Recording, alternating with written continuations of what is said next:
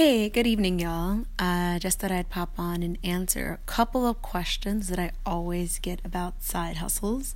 Um, literally, a couple of questions. Um, so, the first question is uh, that I usually get from people uh, involves the fact that they just have too many ideas and too many interests, and then they find themselves stuck uh, they hit what I like to call basically the first big barrier to actually launching a side hustle, which is basically not launching it at all.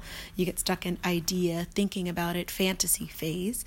Um, and so, what I like to advise in these circumstances are really trying to tease apart things that you are really passionate about versus things that are more like hobbies.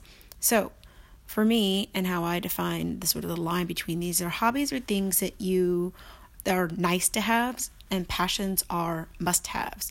So what does that really look like? Hobbies are things that you can pick up and you can also drop them off.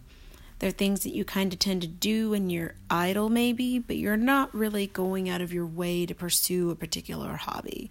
Uh, hobbies also are generally things that you tend to not really invest in financially yes, maybe if you have photography as a hobby, you may buy a camera, but you don't really research all of the different models. You're not really buying new lenses. You're not also going out and getting a tripod and, you know, checking getting like a light monitor and all these other sort of equipment. So that's kind of what I mean by investing.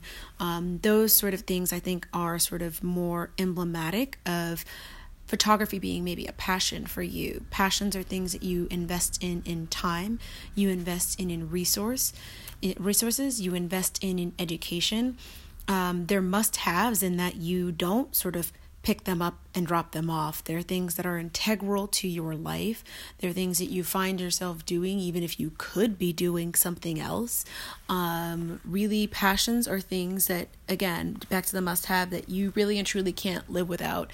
If you thought if you could go the rest of your life without pursuing something, that's definitely not a passion.